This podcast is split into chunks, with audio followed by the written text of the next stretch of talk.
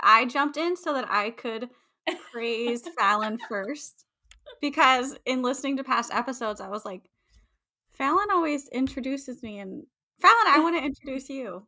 Okay, go for it. Today, I am here with my fantastic, fabulous friend Falon, who oh. is just the light of my life and of this podcast. And um, I know we're like a little off because we had some technical difficulties. And I don't know about you, but where's the fucking sunshine in Southern California? right? How are How many times must we say it on this podcast? I know. I okay. So I was in San Francisco this past weekend, and so I had San Francisco up on my little like weather app thing. And so like on Sunday nights, I always like check the weather just to make sure that I'm like you know good for the week and my kid has the proper clothes, all that. And I was like, I opened my weather app and I was like, what the fuck? Rain? And then I was like, oh no, I'm still in San Francisco. It's fine. And then I flipped over to Southern California and I was like, what the fuck? Rain? Rain? like what the hell? I can't. I can't take it anymore. It's May. It is May. I know. okay. How was your trip? It was it was oh an interesting experience. No, I had beautiful weather in San Francisco. It was so nice. It was gorgeous. Um my whole purpose for going up there was to go to the ballet for quote unquote research. It is actually research, but mostly I just wanted to go to the ballet. Um, and so I saw Romeo and Juliet with the uh, San Francisco Ballet. It was just like, ugh, wow. so gorgeous, so magical. It was amazing. Um, and my best friend who lives in Northern California came up and met me and spent the night. And so we just had like a little girls' night, which was super fun. Um, but then the next day we went to go get coffee and breakfast and we're like sitting in this cute little park this is like a neighborhood of san francisco where i've spent a lot of time i love it there um, and my purse got stolen in the park oh my god uh...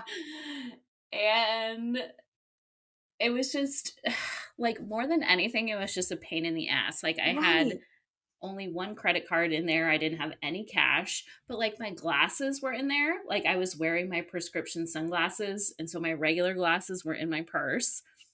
So that meant for the rest of the trip, I didn't have my like regular glasses. I only had my sunglasses. So I looked like a douchebag walking around just wearing my sunglasses all the time.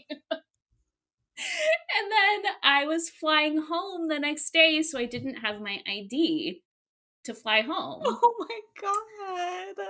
So I got to I mean, I guess the good news is is that I now know that TSA will let you on a plane without your ID. You just have to go through a whole bunch of madness when you get to the airport.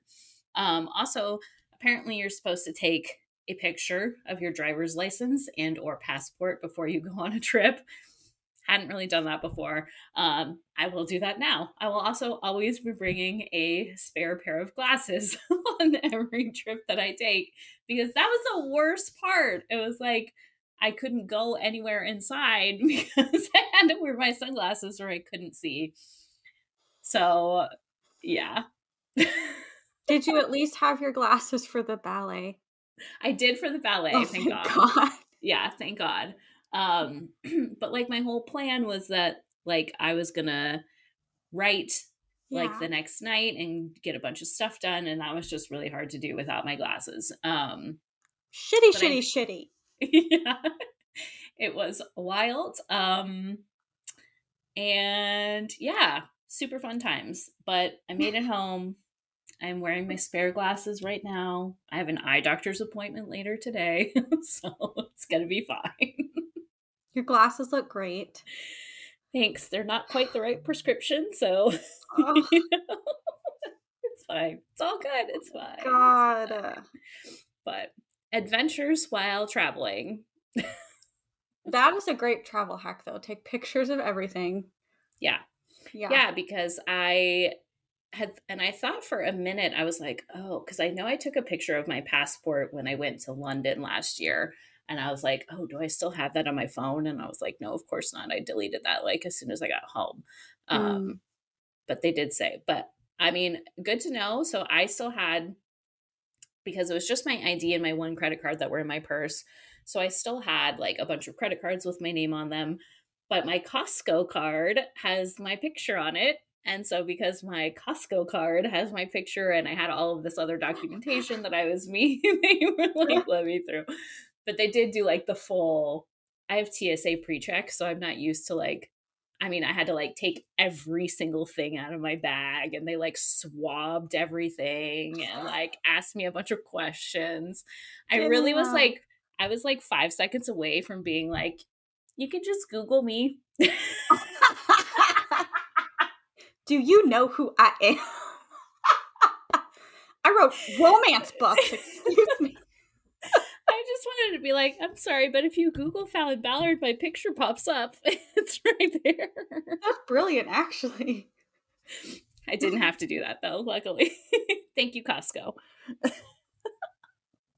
Damn, that that's funny. I mean, no, so, it's not funny. That's a funny moment in an awful situation. Yeah, which totally I'm sure was fine. not funny at all at the time. it was very stressful, but I did. I mean, like I made sure I got to the airport super early. You know, I didn't really have plans that day. I was gonna go like maybe visit some bookstores, but I was like, whatever. We'll scratch that. I'll get to the airport like five hours ahead of time just to make sure. Um, and I had an afternoon flight, so you know, it wasn't like it could have been way worse. Yeah. Could have been worse. I'm sorry. It's all good. What is going on with you? What fun, exciting things have you been up to? Not as exciting as you. uh, well, something exciting was that my lovely little sister had her bridal yeah. shower and it went well. Good. And I'm just so happy. She gets married in a few weeks. So that is um, very exciting. And I feel like um a big sense of pride because the bachelorette went well, the bridal shower went well. I feel like you did yes, it. like these moments she'll remember for the rest of her life. All right, okay, we did it. I was like, I just was feeling pressure because I didn't want things to go wrong, and then like that's what's remembered, you know? Yeah. So I was like, none of you people better fuck this up. Everybody's on their best behavior. Just like Mama Bear. I love it. Without That's making so it known that I'm Mama Bear. Like just kind of like keeping the eye. I'm watching you people. Went great. Yeah, it went it went great. she was so happy. So fun. She like has the most fun ideas. Like we had a tarot reader. Um fun. which I think this tarot reader may have been involved in like a pyramid scheme because she was pushing iron on everybody. This was fucking hilarious. And then um I was like, but it was a great conversation topic after she left. It was hilarious. Um, because like people were like, oh, she told me to take iron too. I'm like, oh, she was going to send me a link to a product. Oh my God. I mean, that's low key brilliant, though. Right. Right. I mean, this is an untapped. Uh, what? I'm not mad about that. Marketing Good for plan. you. Yeah. Maybe I maybe I should t- take this up for parties and be like, "Here is this book you should read." That's amazing.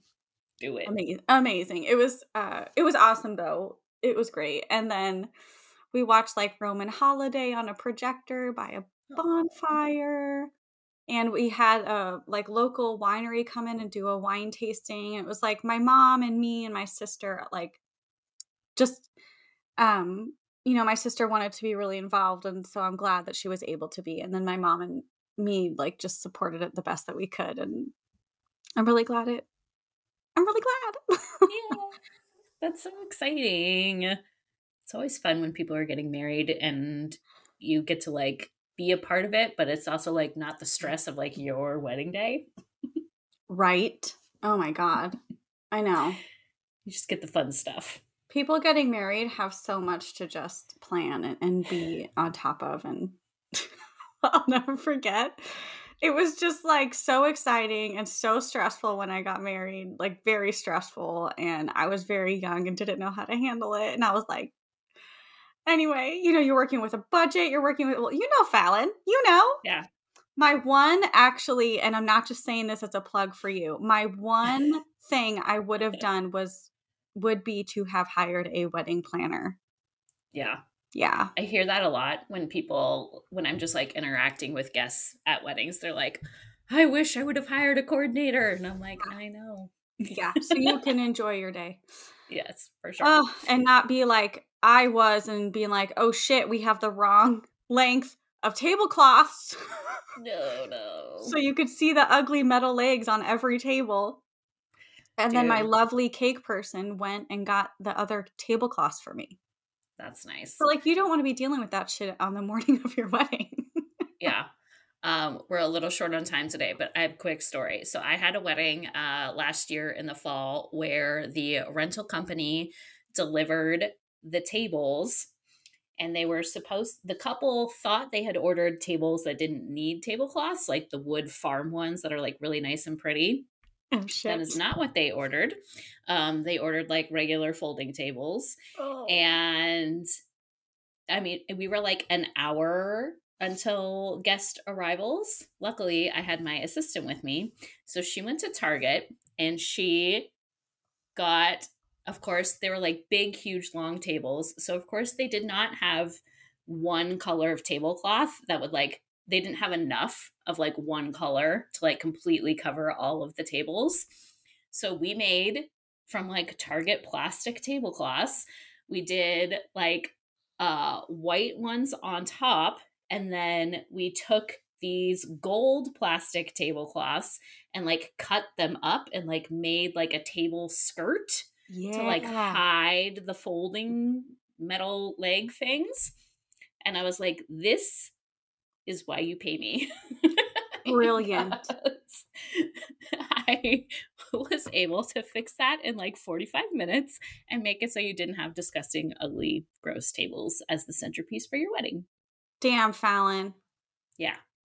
That's what you get when you have a coordinator. So hire one. um, but uh, we have a really fun episode today where we talk a lot about trends. So, like writing trends and more importantly and more fun, fashion trends. oh, yes. Early 2000s to be specific. Yes. Um, so we had a lot of fun recording this one. I laughed a lot as we were doing this one because ugh, 2000s fashion, you're killing me. Uh, but we had a lot of fun. And so we will be right back with JC Peterson.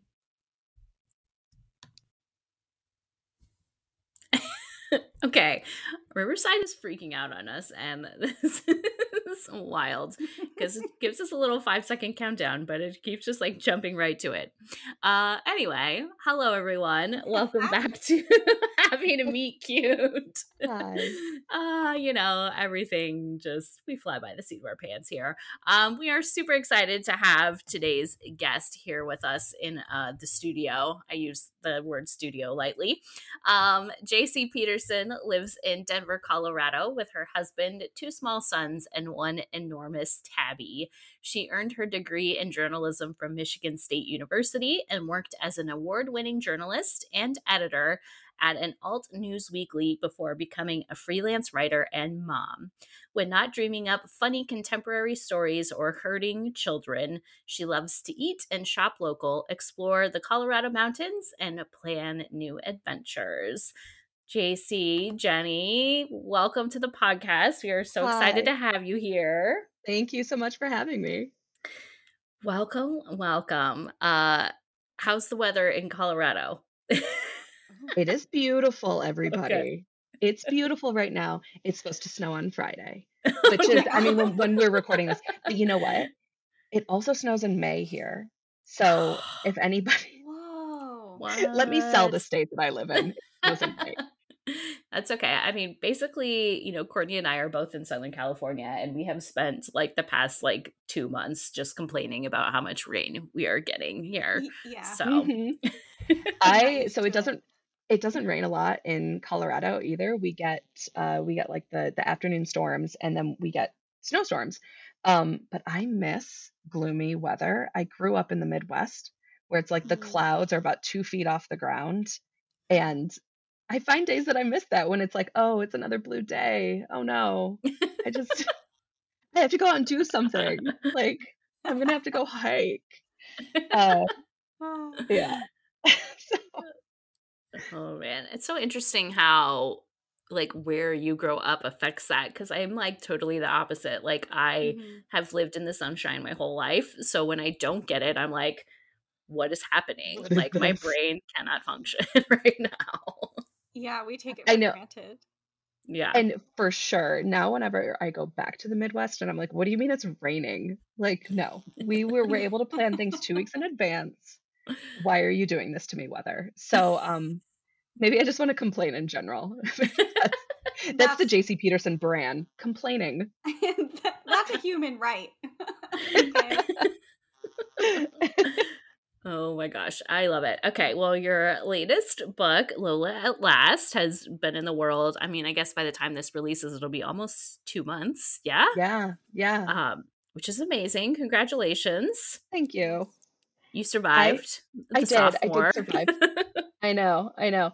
Um, and you know, for my first book, I planned this like I looked at what six weeks past my first book was going to be, and then I was like, "We're going to Mexico." I planned this whole. I was like, "This is what I need." And then for this book, it's kind of like with your second kid. You're just like, "Whatever, we'll get through it. We'll figure it out."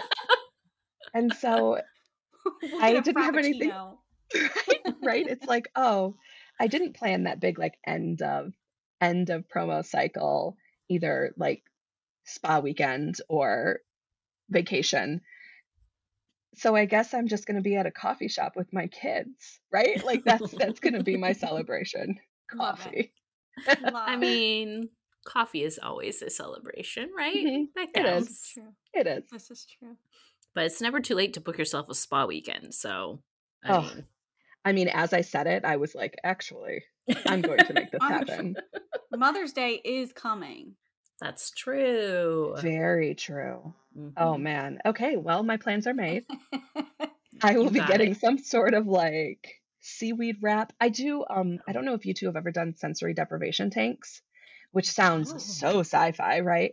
I love them. Um it's where you get locked in a little pod and you're floating in super salinated water. Uh it's creepy, right? I'm, I'm saying it. It sounds creepy. It's wonderful. Like they pipe in really soothing music and you just like float there. You float there. There's nothing better in the world. I'm going to do that. Do you could you drown? No. No. So so Sorry, the water's only like. Okay. no no no because I wondered the same thing. I was like, do I have to tread water the whole time? It's like remember remember the tanning beds from the 90s? Oh yeah. You know, it's like that except there's water and it's cool. It's not like blazing hot. Oh, okay. And then they give Mm. you this little donut for your head so you can just your head floats. But because it's super salinated, you it's like you're in the Dead Sea, right? Like you you float really Oh. easily. Okay. It's great. It's Okay. kind of amazing. It's yes. I love it, but I have so many friends who are like, absolutely not. Why would I? Why would I do that? So okay. Well, I'm intrigued. I'm going to check that out. check it out. All right. Yes. Um, so tell us about Lola at last. Give us the elevator pitch. Talk about this amazing book. Give us all the give us all the details. So Lola at Last is my companion novel to my first book, being Mary Bennet, and it is following my Lydia Bennet. And if you remember, Lydia Bennet from Pride and Prejudice is the youngest sister who's just like, I mean, she's a disaster. She's the one who runs off with Mr. Wickham and elopes and is, I mean, going to ruin the family. Like that that's is right, that is is what her job is, is that she's silly and makes rash decisions and she's gonna like screw her sisters over. So that's Lydia. Um, but when she when the when the character and in my books, because they're modernizations, um, and you know, more inspired by Pride and Prejudice, in me being Mary Bennet, she shows up on the page and she just grabs hold. I never expected that I was going to want to write about Lydia Bennet, but the first time truly that she comes like squealing onto the page, I was just like, there's something here. I'm in love with you. You are a terrible person. and I want to spend so much time with you being petty and and like sassy. Um yeah. and so and so I I again I had not planned on writing a story about her, but it just like overcame me. Um so I started thinking about what a modern day Lydia Bennet would look like today. Like, how is she going to be ruining the fortunes of her family today? And hmm. so Lola at last is looking at after she has had the whole flame out with her Wickham. Things went south. She was shipped overseas to go to a boarding school to try and, like, you know, claw back any sort of social standing for her family and not be an embarrassment. She's failed at that, right? Absolutely failed. And now she's back home and it's like, what do I do? All my friends hate me. I had this big scandal last year and I don't want to have to she doesn't want to have to face that. She doesn't want to have to actually change herself. She just wants everyone else to kind of forget about it and weirdly the adults in her life aren't letting her do that. They're not just moving on. They they there needs to be consequences. So after she has this little um boat arson incident where she does not mean to burn down the boat. She's just trying to like get a laugh with a flare, with like a flare gun. She uh she burns down a boat and she has to spend her summer making up for it by um joining a program called Hike Like a Girl, where she's hiking and camping and I mean, obviously she would she's she's vowing to hate it, right? She's like, why would I? She doesn't wear a sports bra. She's like, why would I wear a sports bra? Like, why would I carry a beautiful, like a, a water bottle? That is not my vibe. Like, her vibe is smoothies and lounging by the pool. Um, but I got to slowly make her realize that she loves nature. She loves standing up for others. Uh, that she can be a better person without losing her spark and her voice. And that was really, really fun for me to do truly I fell in love with Lola. Like absolutely fell in love I love so, that. That is not an elevator pitch, is it? Unless we're like no. the Empire State Building. I mean, it would be a very tall building. Uh, but it was just so much fun. It was so much fun to write. I have to say, I um this is one of my romance landia confessions that I have and I've said this before on the podcast, I have not actually read Pride and Prejudice, but I really love Pride and Prejudice like retellings. Yes. And I find that I often just love the Lydia characters. And I feel like if I read Pride and Prejudice, I probably wouldn't like Lydia herself very much. Um, but these sort of like new iterations of her, I just, I'm obsessed with. Like, I I just really connect with the characters who are terrible people. I don't know what I mean, that says about me. same. Same. And okay, so really when I yeah, think about there in all these adaptations, she kind of gets the best lines, right? Cuz yeah. she gets oh, to yeah. be the one who isn't who isn't being held back by like, oh, these are the mores, these are the norms that I should be following. She just like does not care. And you know that can that can get her in trouble, but that also means she doesn't mind standing up for people when nobody else will. You know, she doesn't mind she, she, because she has so much confidence that she's never, you know, that she never second guesses herself. And again, sometimes it means she burns down a boat, but sometimes it means that she really, really stands up for other people and is and is willing to say the uncomfortable things that everybody else is trying to hide from. So, and also, oh my gosh, I so I've read Pride and Prejudice. But I mean, the adapt some of these adaptations are like so amazing, so so so amazing. So well, I'm I'm yours, here for all of them. Yours included. well, and I'm thinking too, like also you know the 2005 movie which is the best thing that's ever been made. You know, the Lizzie Bennet diaries. Oh, there's just so much yes. wonderful, wonderful Pride and Prejudice out there. Pride and Protest.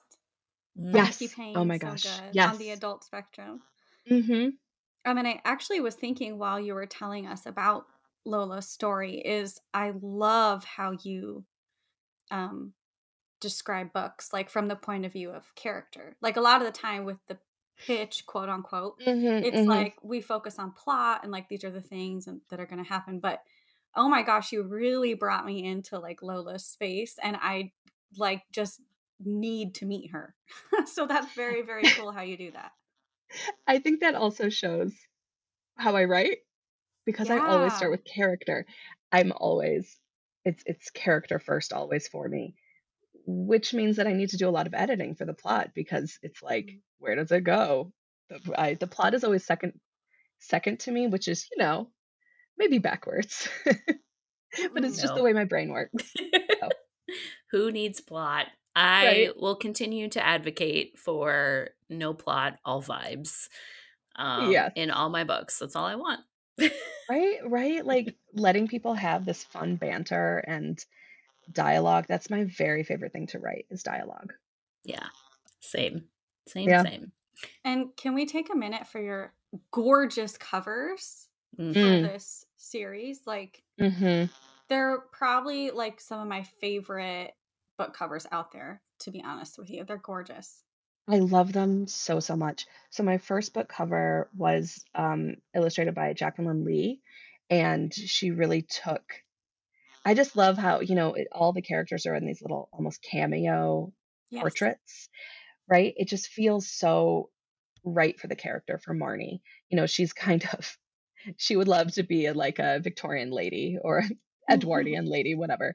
Um, I mean, sorry, I need to say Regency here because Pride and Prejudice is Regency. And if you don't get these things right, you know, like um I love how I'm just nodding, like, yeah, yes, that all sounds right yeah, to yeah. me. um but it's just it and the colors feel so right for her. I tend to when I'm writing each main character, they have a color to me.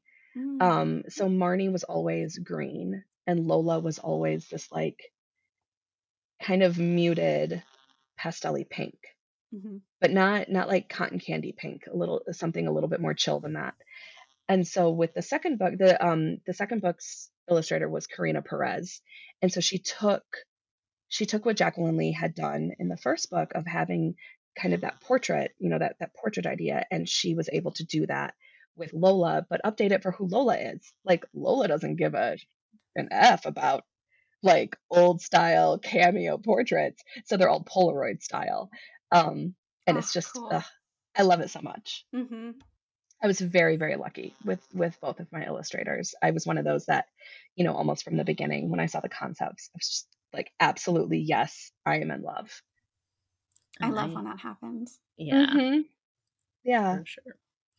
Um, okay, so when you sat down to write these books, did you like have this idea of like you know i really want to do like an adaptation. Was it um you know like these characters that sort of came to you first and you decided to uh you know use pride and prejudice like as your inspiration? Like how did that come about for you?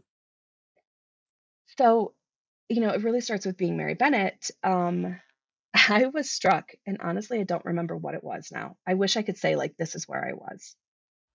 It was i was struck with this idea that most people want to be the Lizzie, right? We mm-hmm. want to be the witty, vivacious person who is able to have that quick banter and is able to feel like like she's deserving of something greater, right? You go in and Lizzie is special.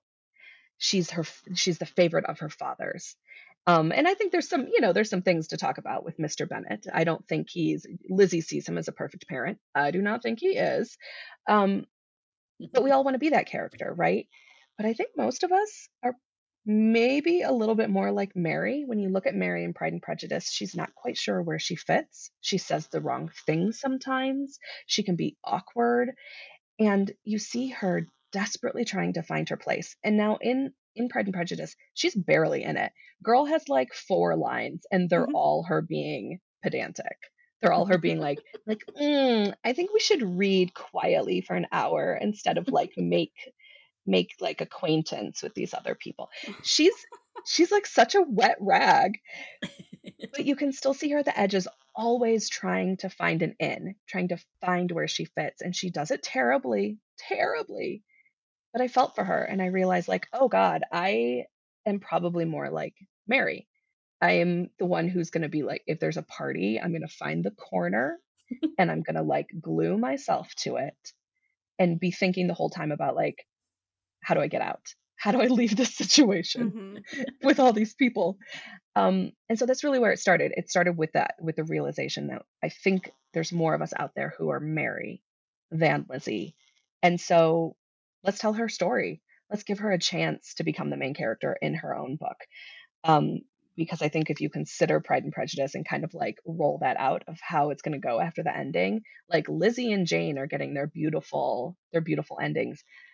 Mary is going to be stuck with her mom. She's going to be a spinster and she is not going to have a great life. I just do not see a good life for her on the horizon. I wanted to give her a chance to like find love and friendship and some confidence in herself. so that's that. where it started. Yeah. So it was always Pride and Prejudice. I think just my love of um, classic lit and and period pieces. Like for me, the movies um, and some of those sorts of adaptations really, really have a hold on me. So just being able to to write that was um, very exciting. very exciting. I love that. that. And that I think transitions well to kind of like one of our main topics that we wanted to talk about today with you, which is writing what you love versus writing to the trends. And I think mm-hmm. this is like a kind of a hot topic right now because, you know, we're sort of like maybe at the tail end, maybe we're at the peak, maybe we're in the middle of this sort of like rom com boom, you know, mm-hmm. that we've gotten over the past couple of years. And um, I don't know, I just feel like it's really interesting that people are trying to write rom coms um, because they're selling so well right now. Mm-hmm. And, you know, there is this sort of idea of like, you know, do you write a rom com because it's popular? And then what happens when maybe they have a bit of a downturn? You know, publishing always goes in cycles, and mm-hmm. we know we're going to see that. It happens, you know, we had our vampire years we right. our like dystopian government years yes. um you know and now we're kind of like in our rom-com years um but it's really interesting like as a writer like you know i can't see myself like writing something outside of like the romance sphere mm-hmm. um you know so if dystopian does come back i'm in trouble well i think the thing that i think about with this is that I'm I'm the same way. I I think even if it had a twist to it, even if I was adding a speculative element, right? Or or setting it in a different time period, the the romance would always be central to me because I love character so much. And eh, you know that finding a writing a character who is finding their equal, their complement is such a beautiful discovery, right? It's such a wonderful thing to write about. And so I can see, I mean, because I do feel like we are at the peak right now. And I think we're getting, you know, we're getting books that maybe aren't rom coms, but that are being labeled as rom coms, right? They're more contemporary, but they're kind of putting that label on it because it's what's selling.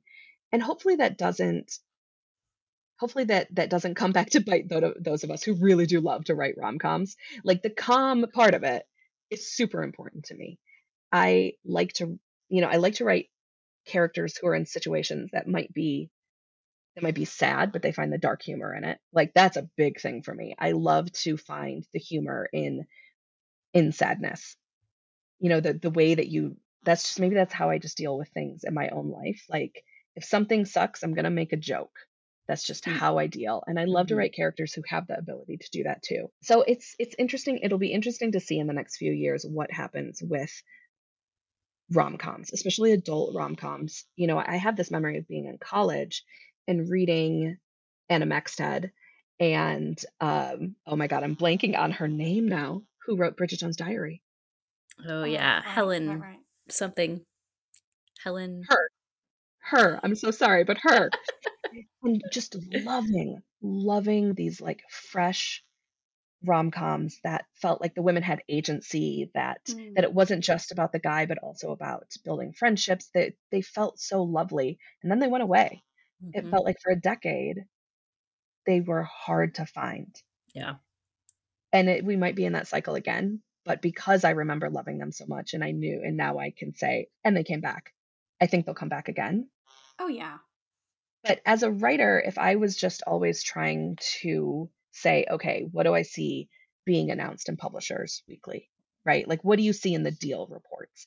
If I was if I was only ever trying to use that as my template for book ideas, I think it would take some of that magic away. It would take some of what makes writers writers, right? We have these bananas ideas in our heads.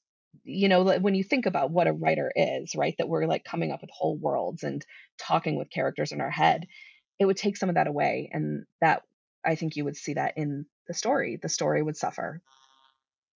So it's as tempting as it can be to say, I need to write to trend. I need to write to the market. I think you end up overall getting stories that suffer. Hmm. And we just want to make our characters suffer. We don't want to make the stories suffer. I think too when there's that urge to look at things and want to pull um I don't know, like maybe trendy elements.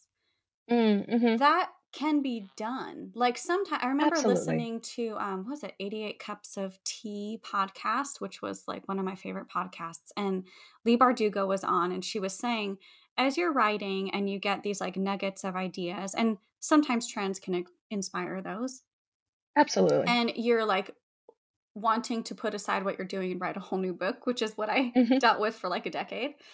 Oh, um, oh, yeah. Sometimes it just means you can you need to incorporate some sort of spark or uh you know interesting plot point in your story and so that's mm-hmm. kind of fun to do too like if a trending element inspires you obviously throw it in but like I, yes i hear what you're saying in like i'm not going to write what i want to write because i feel like it's not going to sell because also what's selling isn't going to publish for another year or two. Two years. Yeah. Yeah. Yeah. Depending on what, you know, audience you write for. I know YA huh? goes a little slower. It does. It's two years. Adult romance is like usually a year. Yeah. Yeah. But like yeah, you can't, it, projecting that far out is like, yeah, just write what you want to write. you know, I think you will, you will drive yourself wild yes. trying to always say like i have to write within these within these constraints and i think you're totally right exactly. like i definitely uh, you know i try and read pretty widely and i am so inspired by other things that i'm seeing i mean we all are yeah and so those find their ways into the story but but i find that it happens it needs to happen in a way that feels right for the story yes because you can yeah. tell you can tell when something is like slapped on um, true. and it doesn't feel like it's it's it doesn't feel like it was part of the story it feels like it was kind of like a veneer that was painted over it um but you know also i hear so many i you know you go to conferences or whatever whatever and you hear people talking about this was my low point my low point was not selling something my low point was and and so often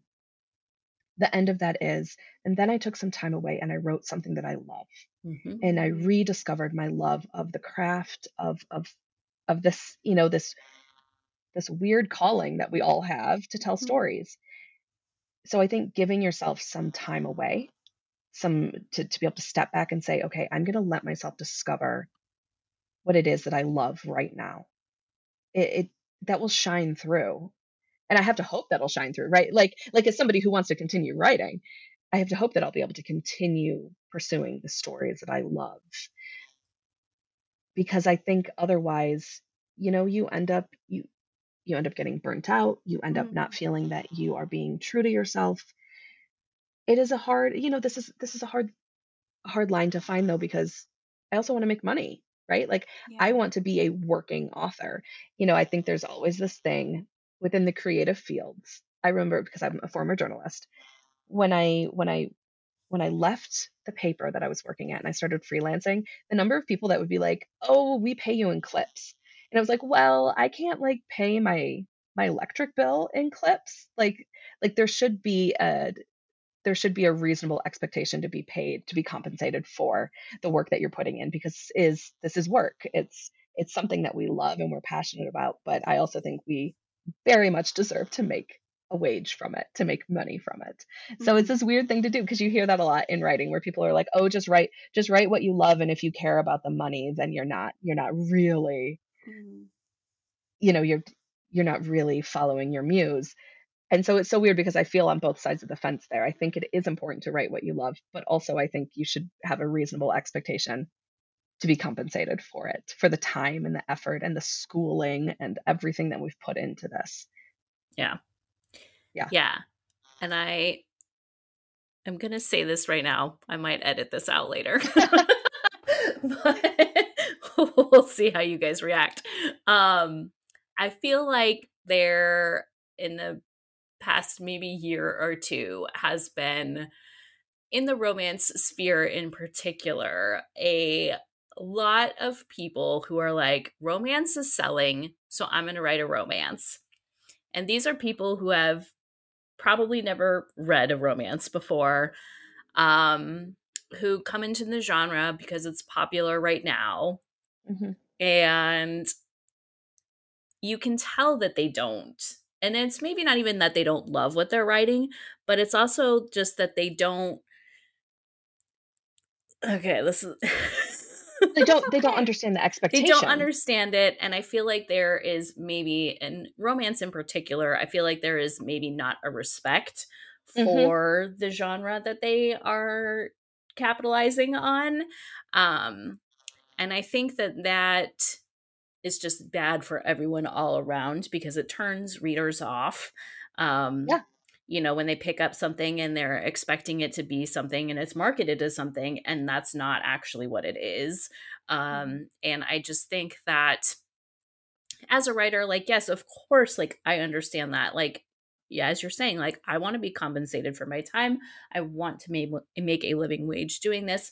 So I, you know, certainly don't fault other writers for you know wanting to make money from their writing um, but i do think that coming from the reader's perspective it's very clear i think sometimes when the writer is not enjoying what they're writing and mm-hmm. maybe isn't as well versed in the genre that they're writing that you probably should be well and sometimes it it is it is something that happens with the romance genre where it feels like you get you can get an author who almost it feels a little insulting. Mm-hmm. It feels like they're like, oh, I'm gonna dumb this down for you ladies. That is, I mean, right? Like, like no, no. Love is complicated and nuanced and can be both heartbreaking and joyous at the same time, and it it explores parts of us that in a way that nothing else can. Yeah, it's it's a wonderful thing to get to write and it it deserves the same respect that anything else does right yes um that was a much better way of saying what i was trying to no, say but, but you're totally right because it is it is so hard it's almost like again i'm gonna apparently i'm gonna blank on any name of anything um the movie that came out with sandra bullock and Channing Tatum. Yes, I loved it. I saw it mm-hmm. twice in theaters. I, I loved it. it. But I there was a whole time. Right. It's so great. But he calls her out where he's, yes. he's like, yes, he's like, you have you have disregard for these people who love you, and you are making their lives a little bit sweeter. And you're over here thinking like, oh, but it's not important. It's not literally. But it is. Yes. Right. I, but it I is. love and I, that scene. Mm-hmm. Yeah. Yeah. It's perfect. Yeah. I love it. I feel like every form of writing can tap into something different about the human psyche, about about the the condition, and explore it in a really unique and beautiful way. Mm-hmm. Mm-hmm. So, and also, I just love writing romance. I really do. Even yes. though you know, I would say my first two books are contemporary with a strong romantic element. Um, you know, I tend to want my characters, the the personal growth is the most important thing to me that they they become in love with themselves mm-hmm. and through that they're able to have a better relationship with their partner yes. right because they're they're becoming more confident they're becoming better versions of themselves so it kind of it goes together right but i sometimes i feel like my books don't follow don't follow the same cadence of a rom-com. Um, even though I'm always trying to sneak it in wherever I can. I just love it so much. Those are always my favorite parts of movies, of books, of I mean everything. I'm always like, yes, but who are we shipping? Like, constantly. Is the priority. Mm-hmm. Most important question. Yes. Sure. Um, okay, I love that conversation and nobody get mad at me. no, it's but it's a, good conversation to have, right? It's a valid yeah. conversation to have because I really think before you sit down to put pen to paper, you really do have to question like why this, why now, why me, mm-hmm. why do I want to tell, and most importantly, like as the author, how is it going to benefit you personally to write this story? Like, is this going to take you down an avenue like that you want to go down and explore for yourself? Like, mm-hmm. You, you know, because I think romance, it honestly takes so much like carving into your own self to not be like a weird, graphic, gross uh, image but like it really does taking out like the, all these emotions that you have to put into it because it really can show on the page if you're not doing that emotional work as the mm-hmm, author mm-hmm, yeah. like it's gonna fall flat it's gonna fall feel disingenuine um i don't know and, mm-hmm. and like the, it's such a nuanced conversation because authors deserve to be paid and like we deserve to um you know, be paid w- well and be able to support ourselves, which that's a whole other conversation. Right.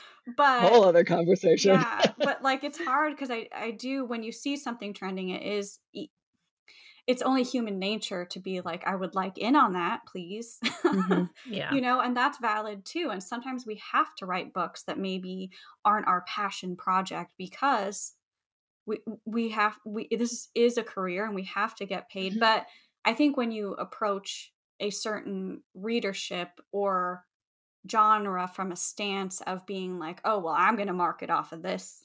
That's not the way. Yes. That's not that's not the way because it's going to show. And this is yeah. something you're going to have to promo and discuss for the coming lifetime of your career. So why do that to yourself if you're not in it, you know, and not wanting to mm-hmm. do that? So yeah, it's yeah, like there's absolutely. so many layers to this conversation, and I think it's a really valid one.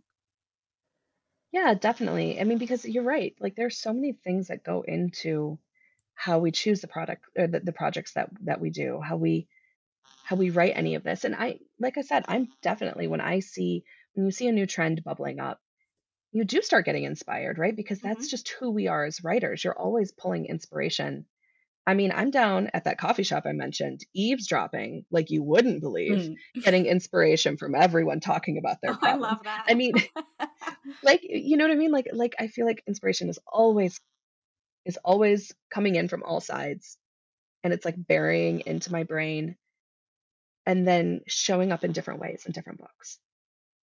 And it's the same thing with trends. And I think if you approach it that way, that's that's I mean, it's fine. That's totally normal. It's natural. Um, but yeah, you can see it done in a sometimes a way that doesn't feel respectful of of the story of the genre or category. Mm-hmm.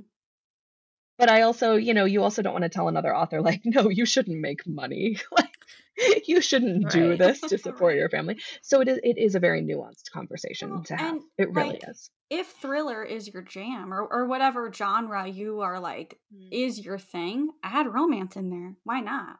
You don't have to yeah. do like the full on romance genre, but you could have a heavy romance plot and mm-hmm. then and then, you know, talk about that but th- but I think when you go into the romance genre, there are very specific beats and conventions that readers expect, and so I think that's the yes. issue.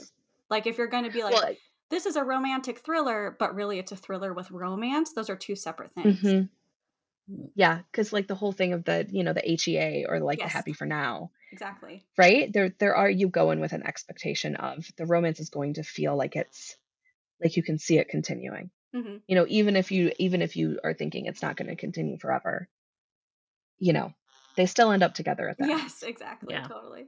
And we want that. That that feels like the it feels like that satisfying conclusion. that's part of the that's the story, right? Yes. So yeah. That's why we're there. Mm-hmm. Okay. That was amazing. I know. Um that was good. Let's talk about something that is more fun and also slightly terrifying. and that is the recent resurgence of early 20 early 2000s that's like a little bit of like late 90s i think too. Uh the fashion speaking of trends yeah, um, yeah. speaking of trends i will not be getting on. and cycles um so the fashion that is making a comeback right now i i can't you guys i just can't nope, nope. so i always think okay i am I am an elder millennial. Me too. Uh, like, and I am when I I'm elder millennial in the sense of like on the cusp of of Gen X, right?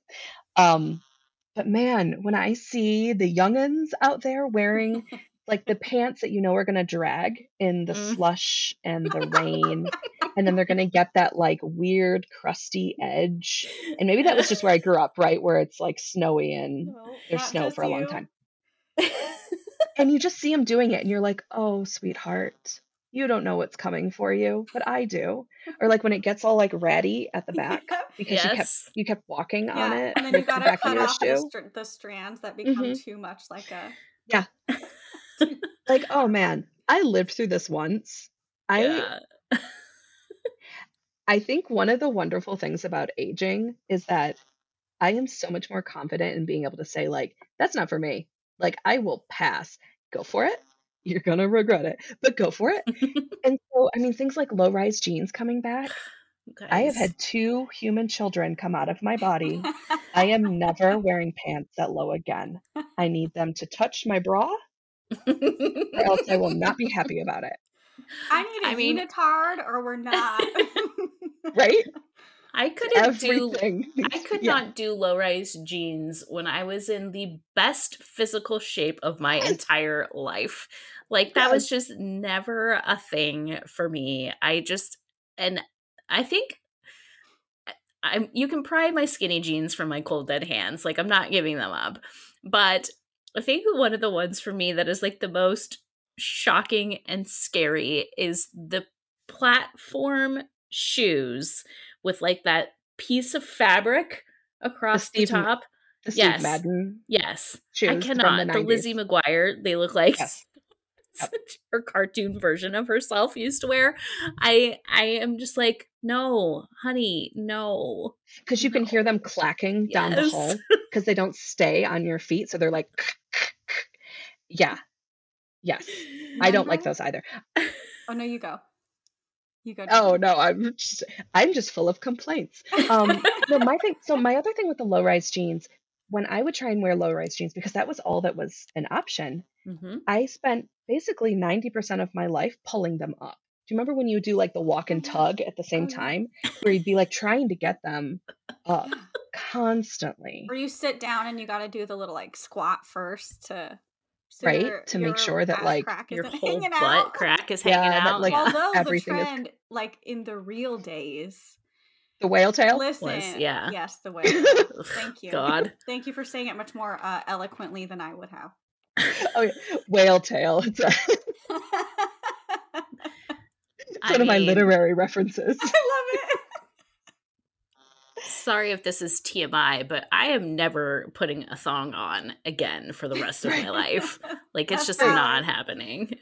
oh, hilarious. You know, some of it, yeah, I like I I love that it's recycling, right? Like sure, sure, sure because I know my mom probably looked at me when I was I don't remember exactly when it was, but I was in high school. So it would have been late 90s. Um when all the 70s stuff came back Mm-hmm. And I would put something on and she would be like, Jennifer, what is that? so like I you know, I get it. I get it. But oh man, some I'm seeing some of the stuff that just it's and maybe I'm maybe I'm pickier about it because I am. I did grow up in the 90s. Like I'm I'm an 80s baby who was becoming an adult in the 90s, right? I graduated high school in the year 2000. Um so seeing the stuff that's just full on back, like the champion sweatshirts, right? like I would have killed for a champion sweatshirt as a high schooler, but we shopped at Kmart, so I would have had like the Bambian sweatshirt, right? Like I did not have a champion sweatshirt, and now they're back. Or like, oh, I'm trying to think of the other big one, if like the the claws, which I could do a claw. Oh, my god, the claw claw. clips. Yes. Yes. Right? And the butterfly clip. clips. The butterfly clips, I will never do again.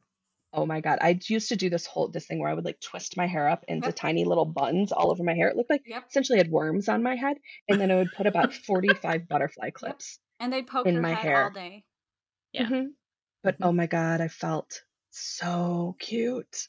Yeah. So cute with those Glitter. butterfly clips. I saw body glitter Yes. the other day and I was like, yes. I was No. I buy this? Mm-mm. I might buy it. Just. No, Courtney. So, well, it's interesting because I have a tween. So Mm. all of her friends are, you know, this is what they're into. And um, I Mhm. actually love it for the fact that I'm like the consultant now on like what's cool. Like, I really like I this mean, turn of tables. that's pretty Um, cool, right? Yeah, it's pretty cool. But I love that they are kind of mashing up the like early the newer clothes as in like high rise pants with Mm-hmm. like the cute crop shirts. So like it's it's they're kind of making a mash of the Yes. different decades, which is fun. It's cute. Um Well, and not just yeah.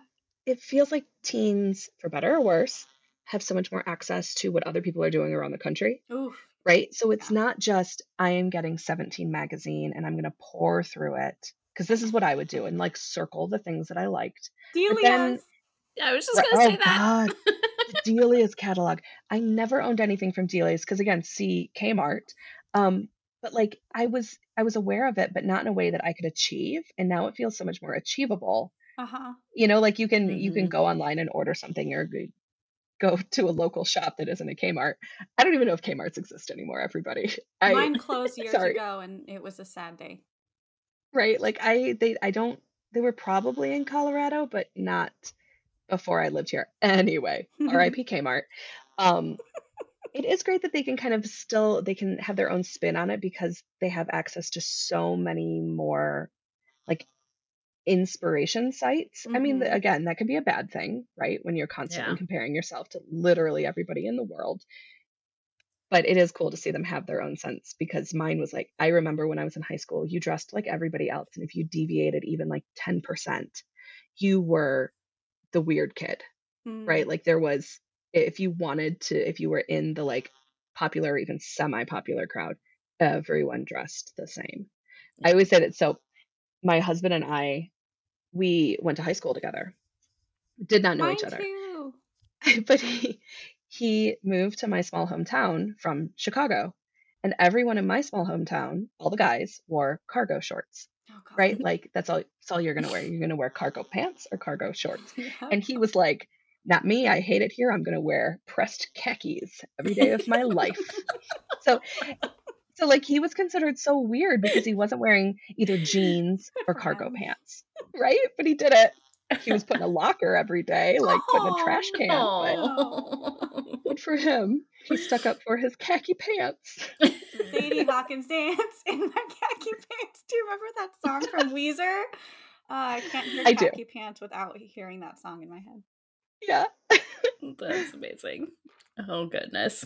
Well, I can't imagine anybody from Gen Z is really listening to this podcast, but if you are, We love just you. And your we makeup do love is way you. better Ugh, yes. Oh my was. Remember the freaking God, the True makeup. Colors? Was it True Colors with the, the giant stack of circular Yes. eyeshadows Oh my that were God. metallic and wouldn't wash off? Yeah. They were Mhm, so, So much white expensive, And if eyeshadow. you had them, it was like, Mhm. oh my god.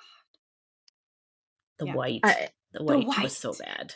I am 41, okay? And I have just now been like, oh, is that is that how you do makeup? Yeah, I know. Like, we're such late bloomers to makeup because it was Right? so bad. It's so bad. Right? I'm suddenly like, wait a second. Whoa, whoa, whoa. This is where cheekbones go? Like it's it was it was a shit show for 20 years.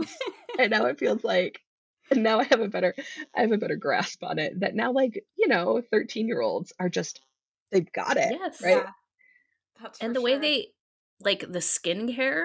Mm. Like I oh the things yes. that I did to my skin, I just like the uh like the St. Ives mm-hmm. scrub mm-hmm. and just mm-hmm. like all of the like terrible acne products I was putting yes. on my face and I just strips. Oh god. Oh, or those are those like pads that you were like if it's burning, that means it's yes! working. Like the Clearasil, like, and there was the, the Clearasil. That was it. Yes, I essentially went into all of my skincare thinking the goal here is to just dry my skin out like yes. a yeah like like I need to look like I've not had an ounce of water in my body. no wonder my skin my was skin. so oily. It was like trying to overproduce. Yes. Absolutely. I used to think I used to think I had such oily skin, right? And now that I put about 14 oils and serums on it, it's like yeah. I'm never oily. Yeah. Uh, right. So Gen Z, you certainly have us beat in the skincare and makeup yeah. realms. Absolutely. So, and I mean, I God grew bless. up in the age where everyone tanned. Yes. Like actually went and I didn't do it. My parents, to their credit, were like, You're not tanning. Mm. I'm sorry. We think, you know, like like sorry. But I would go, I I think I went once before prom. You know, like I would I would try and go tanning before prom or whatever. But now everybody knows like, oh yeah, just don't do that. Yeah. So, mm-hmm. Sunscreen is like that's yes. what you do. Right? Yeah. Uh, that's good. Your your faces will thank you later, Gen Z, for sure. Absolutely. Yep. All right. Well, we're getting a little short on time, but I do want to touch on one of our last topics because it's one of my favorite things to talk about. Um, and I'm selfish like that. Can we keep you a little longer? Are you good on time? Um, I'm yeah, I'm actually I'm okay. Okay. Yeah. Sure? We can okay. we can do this one pretty quick. Um but you love to travel. I do. Travel is I like just it. My favorite thing ever. Um, mm-hmm. so like what are some of your favorite places that you've been? Oh God. Well, I will say first off, just how travel how I approach travel with my books is that I've I've never written about a place where I'm living. I've never, and I live in a pretty big tourist destination, right? Like people come to Colorado from all over the world. I've never once had a book idea set in Colorado ever. Mm-hmm. Because to me, being able to explore new places, like I'm always setting setting my books or my ideas somewhere where I want to go, where I want to go explore. And so it's so fun for me. Um, okay, so my favorite places. I am, I know you're talking about like sunny Southern California. I am like a doom and gloom, rainy, cool person. so my favorite places, I love the Isle of Skye on Scot in Scotland. Mm. Um, it's this island that's like it's in the Highlands. It's the most magical effing place on earth to me. Uh, it's so it's so you're you're picturing like it's not green like Ireland. You know how Scotland is a different sort of green. It's green in a way that feels like it's suffered. that's, that's, the Scottish oh people, God, right? You should be a um, writer. What the heck? like it's it's it's like verdant, but it always feels a little gloomy. You know, it's, there's going to be like browns and these like rust colors and purples and oh my god, I love it so much. And there are sheep everywhere and waterfalls. I'm a sucker for a waterfall. I don't know if I, like I put waterfalls in books. I every hike I go on, my kids give me a hard time, especially my eight year old. He's like, "Oh my god, we're going to another waterfall. Ah! Why do you do this to us?" I'm like, "Because they're amazing." hard like, life to go to a waterfall, right? Like get get with it. It's a waterfall. Um. So I really, I really love the Pacific Northwest. Yes. And then my new one that I have absolutely fallen like head over heels for is the northern shore of Lake Superior. So not mm. easy to get to not on everyone's like it's usually not on someone's like bucket list but seriously there's something about lake superior and actually i so i've written an adult an adult rom-com that is you know i'm still working on it whatever whatever uh but it's set along the shore of lake superior because it's this place that to me holds so much like mystery and magic and the people who live on lake superior i love you you're weirdos. You know it's it's so remote so like if you're living up there you're you're there for a reason, right? A lot of times you, you like being very remote. And that's a certain sort of person who's going to have like idiosyncrasies, quirks. And I love that. I love that stuff. Um, but it's just it's moody and there's these beautiful cliffs and there's these ancient mountains surrounding Lake Superior. On the Canadian side, they're called the Canadian Shield, which I think is like the coolest name ever. But you have these like these cliffs and these mountains that are just some of the oldest on Earth, right? They look weathered. It's amazing. I love it. I love it so much. Let me know when you come to Big Sur or the Redwoods area too. Because have you been? Yes, I have. I've been to Big Sur. Um, yeah, we took. Uh, it's not this last Thanksgiving, but the Thanksgiving before. We went to Monterey. Yes. Um, mm-hmm. so my husband likes to race cars. Nice. Uh, his dad, his dad has like this a racing team, um, and so they there's a there's a circuit outside of Monterey. I don't know what it's called. we didn't go see the racing at all. But um, we stayed in Pacific Grove because the butterflies were coming in. Mm-hmm. And so we got to go to the monarch groves. And then I drove with my boys down the coast to Big Sur.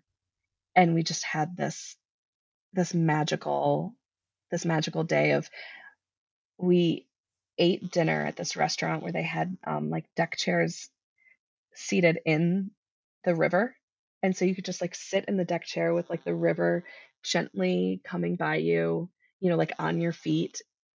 Eh, it's just, it's this whole other order of magnitude of beauty that is out there. I mean, that's how I approach travel is like there is so much out there and I want to experience it all. Mm-hmm. I, I there's there's always something magical to explore and and wondrous. So that's a big part of how we raise our kids, this idea of, of exploration and wonder. Okay, so what are your favorites? If you had to pick one spot that you could go right now to hmm. travel, where would you go? Oh gosh. Um okay, well I am going to Italy for the first time in Ooh. July. And so I'm like really in the thick of like planning that trip out right now. Um we're going to Rome for mm-hmm. a couple days. We're going to be in Naples for like a night or two and then we're going down to the Amalfi Coast. Oh, and I right? I'm like living on like Italy TikTok right now, and mm-hmm. it's like just the best thing ever. Um, so that is like my upcoming one that I'm just like obsessed with right now. I've been to Rome and then we went north. Ooh. So we went to Rome and like the Cinque Terre and then up to one of the smaller Italian lakes in Venice. Um, and it was, I mean, it was amazing. We did that for our 10th wedding anniversary. No, that's a lie. It wasn't our 10th wedding anniversary. it was just cuz. Yeah. Um, it's a such a cool place. I mean, Italy's amazing. I'm super. I'm also Italian, so like going there and being like, oh, everybody looks like my papa. It was pretty great. Oh, cool. That's exciting. What about you, Court? Um, you know, I think I need to prioritize travel more. I think I just get stuck in my day to day and, you know, don't set aside time or budget to do it. Um, but my husband and I love exploring California. I mean, honestly, it's it's hard mm-hmm. because it's like, oh well, we could take a quick weekend or four day trip and go mm-hmm. to this like stunning place in Cambria or Ojai mm-hmm. or Solvang or Big Sur, you know, and it's so easy um, to not venture away from that. But if I could go anywhere and like budget and time were no option, I would 100% go to Ireland. I've always wanted to go um, since it's I was like a baby. I just want to like step out into greenery and feel it bring me life. Like I just feel like mm-hmm. I would step out and be like, yes, I'm hydrated. um, I always find yeah, it's always water for me. I always want to be by water. Yeah, me mm-hmm. too. That's a that's a big I'm thing a for me. Like ocean, lakes, rivers, those my beloved waterfalls. It's mm-hmm. it's such a big thing for me. Yeah. But yeah, there's so much in California. I mean, I feel like I've I've gone there a lot. I just this just this summer my sister was living in San Diego. And so I went and I stayed in La Jolla and like mm-hmm. we went ocean kayaking and you know, we did some hiking and it was it was so lovely. I've only been to LA once and I always was like, oh, I'm a Northern California girl. Like I want, I want the gloom. I want the, but I really want to go back to LA as like a proper adult because I went as like a 20 year old with my mom. And I'm going to tell you the place, the place we went to eat, shoot, because we went to like downtown LA. We were mm-hmm. mostly in Malibu. but we went to downtown LA and shoot. she was like, "Oh, well, let's go here. This is probably local. It's a California Pizza Kitchen." I swear to God. Love it, love it, love it. so, like, I want to go back to LA as an yes. adult who can like plan trips I love it. I love it. and well, have a fun time. When you need those LA recommendations, let us know and we will hook you up. Yes. I mean, I mean you'll need to tell me about all your finest California pizza kitchens. Please do not ever eat at a CPK. I just remember even at the time being like, Mom, Mom, no. That's hilarious. Yeah. Oh my gosh. Jenny, this has been amazing. Before we go, can you please tell our listeners where they can find you on the internets? Yes, yes. Um, I am on um, Instagram and TikTok. My handle is JCP Writes. And then my website is basically the same. Uh, it's jcpetersonwrites.com. I'm on I'm on Twitter too, but not that much lately. It feels like what is what is Twitter? It's a black what hole. Are we on Twitter? um, yeah, so so usually Instagram or TikTok are the best places to find me. Yeah, and you have some workshops coming up, right? I do. Yeah, just so if when this is coming out, I'll have. So one thing that I've realized as I've started publishing is that I really love to talk with teen writers, mm. and I because I always think That's like cool. I would have, I would have loved this as that age. I, you know, I had access to some of that, but not in the not in the really robust way that we see it today. Mm-hmm. And so I'm teaching a workshop on dialogue at um, at a local bookstore here in along the Front Range in Colorado. So if you're in Colorado, you understand what that means. It's on the Front Range. it's at the Wandering Jellyfish, uh, Saturday, May 6th. It's this amazing children's bookstore uh, that does a lot of they do a lot of outreach with the community and they bring in a lot of authors. I cannot recommend them enough. They're they're really really wonderful. And also an amazing name. Yes. Right? I love that. Yeah i really really love them. Oh jenny thank you so much for joining us today. This has been an enlightening and also hilarious conversation and uh, i cannot wait to listen back to all our rantings about fashion. fashion. same, same. Uh, well, thank you so much for having me. This was so much fun. Thanks so much, Jenny. Thank all you. Right. All right, everyone. We'll talk to you next week. Thank you so much for listening to Happy to Meet Cute.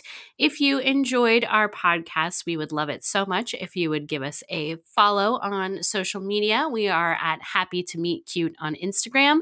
And also, if you could please leave a review and subscribe, that would be amazing. If you would like to follow your host, you can find Courtney at court underscore K, K A E, on all social media platforms. And you can find me, Falon Ballard, at Falon Ballard, everywhere you imbibe your social media. If you would like to buy any of the books mentioned in this episode, you can find links in the show notes. And a special shout out to Zachary Kibbe and Matt Ballard for our amazing theme song. Thank you so much for tuning in, and we hope to see you next time.